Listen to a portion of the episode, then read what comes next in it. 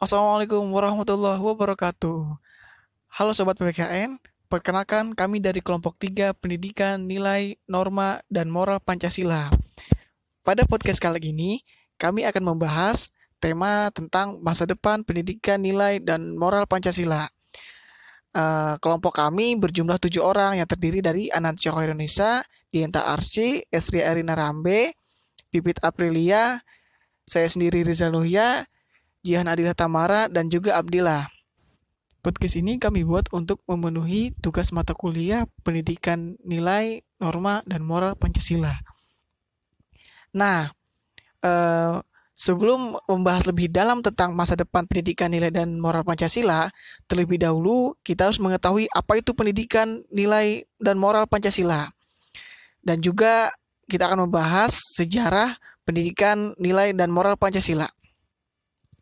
Yang pertama, kita harus mengetahui dulu apa itu pendidikan nilai dan moral Pancasila. Secara definisi, pendidikan nilai moral Pancasila adalah menghargai dan menghormati sesama manusia sesuai dengan nilai-nilai yang terkandung dalam nilai Pancasila supaya bisa mendidik masyarakat khususnya siswa agar bermoral lebih baik Nah, selanjutnya yaitu sejarah pendidikan, nilai, dan moral Pancasila. Eh, pendidikan ini pertama kali muncul pada tahun 1957 dengan nama kewarganegaraan yang isinya hanya sebatas tentang hak dan kewajiban warga negara serta cara-cara mendapatkan dan kehilangan status kewarganegaraannya.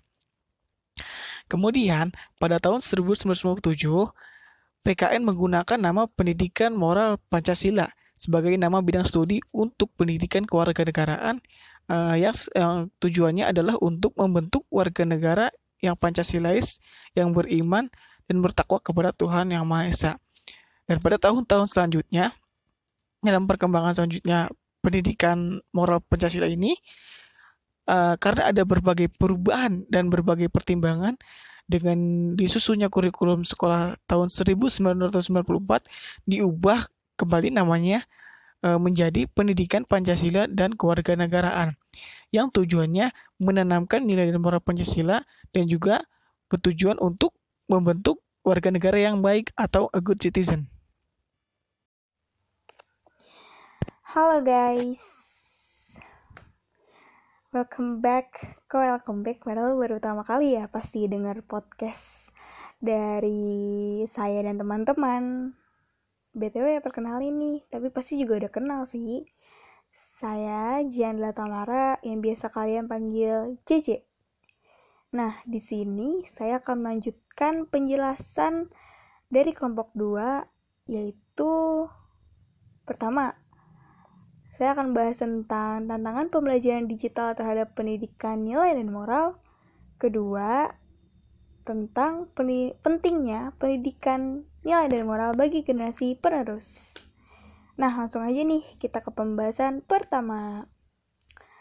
Nah, di pembahasan pertama ini yang memiliki judul tentang tantangan pembelajaran digital terhadap pendidikan nilai dan moral. Yang pasti nih ya, seperti saya dan teman-teman tahu, seiring dengan perkembangan zaman, pendidikan nilai dan moral mengalami tantangan yang sangat beragam. Ibaratnya nih ya, ibaratnya nih, bagai buah si malakama seiring majunya ilmu pengetahuan dan teknologi, semakin besar pula tantangan di dunia pendidikan yang akan kita hadapi. Peran ilmu pengetahuan teknologi memang amat sangat penting dalam rotasi zaman apalagi di era digitalisasi ini. Nah, pembelajaran digital yang tadi ada di judul itu merupakan salah satu dari berbagai tantangan yang harus dihadapi oleh guru maupun peserta didik itu sendiri. Lebih khususnya lagi, saya akan membahas beberapa tantangan pembelajaran digital terhadap perkembangan pendidikan, nilai, dan moral Pancasila. Yang pertama, materi pendidikan moral dan etika Pancasila harus dikemas secara CIEE. Cie, cie. Cie apa tuh? Cie. Nah, Cie itu merupakan singkatan dari kata kreatif, inovatif, efektif, dan efisien. Nah, Cie ini baiknya diterapkan di seluruh mata pelajaran di sekolah. Tapi khususnya pastinya dan khusus pasti khusus pasti khusus pasti Cie ini mesti ada di pelajaran PPKN yang memang secara eksplisit banyak menyampaikan perihal pendidikan nilai dan moral Pancasila serta guna mengikuti perkembangan zaman digital ini. Terus, tantangan yang kedua ada degradasi moral yang sulit dikontrol akibat semakin pesatnya perkembangan arus teknologi digital yang merambah sampai ke dunia pendidikan. Terus yang ketiga, guru dan siswa dituntut untuk melek teknologi. Bukannya siswa, guru juga harus selalu menjadi pembelajar sepanjang masa. Harus selalu mengupgrade kemampuan atau skill dan wawasan mengikuti perkembangan zaman. Guru profesional akan selalu mencari solusi terbaik dalam penentuan strategi pembelajaran. Nah, dalam kasus ini terkhusus guru harus bisa menyampaikan pendidikan moral dan etika yang baik, efektif, efisien, inovatif. Tadi apalagi tuh yang C? Kreatif tuh kan, kreatif, inovatif, efektif, efisien melalui pembelajaran digital. Gitu. Terus yang terakhir ini, guru harus cakap dan peka dalam menganalisis siswa yang memiliki masalah pembelajaran digital Bila guru bersikap apatis dalam hal ini, maka perlu dipertanyakan tuh tujuan awal dia mau menjadi guru. Nah, jadi dalam tantangan pembelajaran digital terhadap pendidikan nilai dan moral, kelompok kami menganalisis ada empat tantangan dalam hal tersebut. Selanjutnya, kita akan membahas tentang Topik kedua yaitu tentang pentingnya pendidikan nilai dan moral bagi generasi penerus. Emang penting banget ya pendidikan nilai dan moral ini bagi penerus. Bagi generasi penerus pastinya penting banget karena pendidikan nilai moral mengapa begitu penting bagi bangsa ini karena tanpa pendidikan nilai dan moral, kemungkinan besar suatu bangsa akan terjadi krisis moral atau degradasi moral yang tadi kita bahas sebagai suatu tantangan. Nah, terjadi krisis moral bangsa dan kehidupan sosial yang carut marut seperti fenomena tingkah laku amoral remaja yang semakin hari semakin meningkat. Pendidikan moral sejak dini akan membekali moral anak sepanjang rentang kehidupan yang dilalui dalam berinteraksi dengan orang lain. Nah, itu merupakan pembahasan dari saya. Terima kasih teman-teman yang udah mau mendengarkan. Selanjutnya akan dibahas lagi materi berikutnya oleh rekan saya yaitu Abdillah. Check it out. Check it out, guys.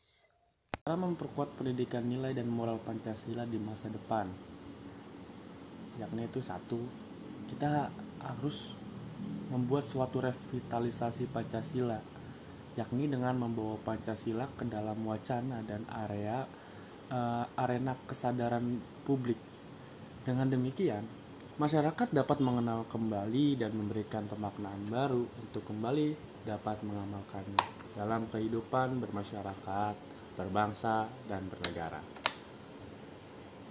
Yang kedua, pendidikan keluarga negaraan global dapat dijadikan salah satu cara untuk memperkuat nilai dan moral Pancasila di masa depan dengan ruang lingkup yang lebih luas lagi yaitu ruang lingkup dalam masyarakat global.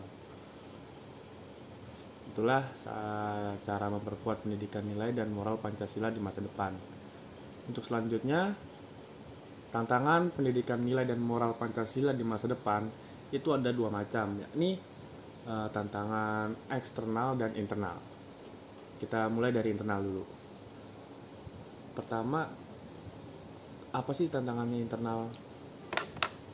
Tentang nilai dan moral Pancasila.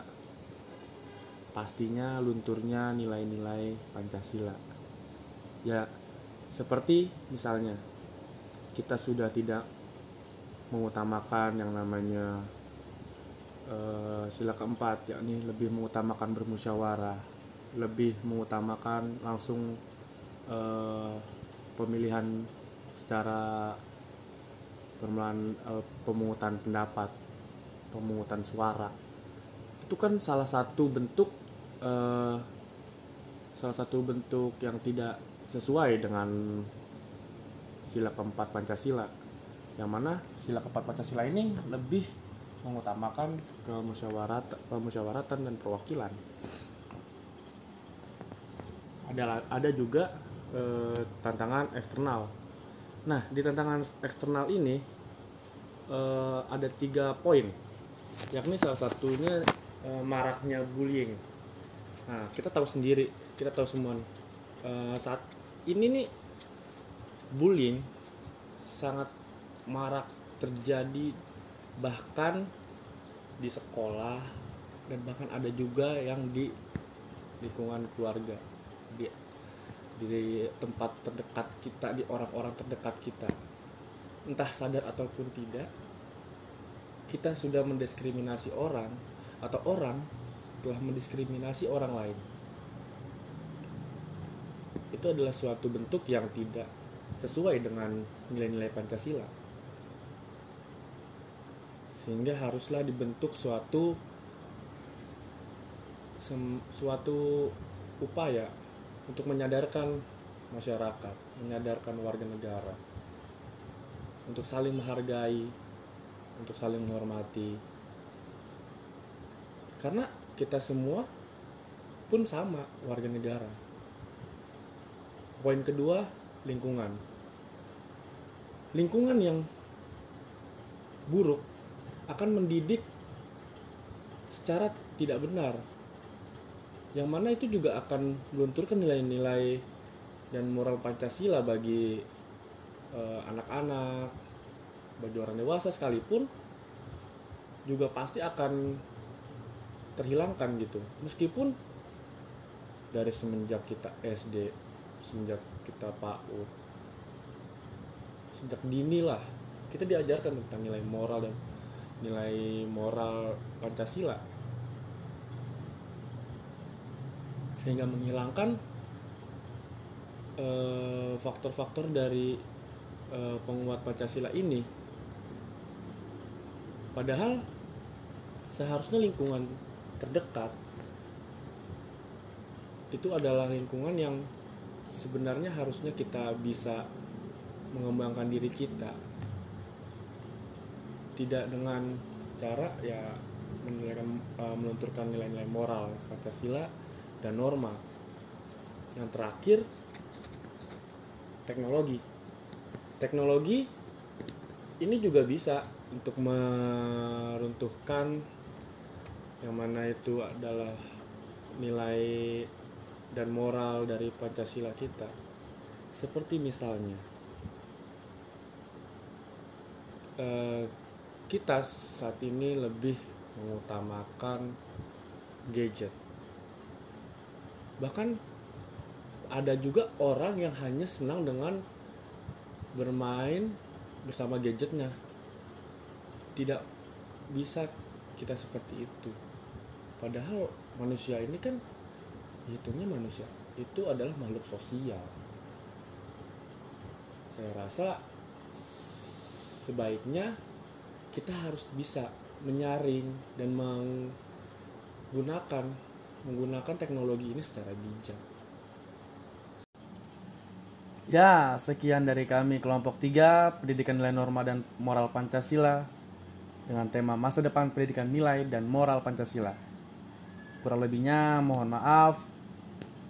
Wassalamualaikum warahmatullahi wabarakatuh.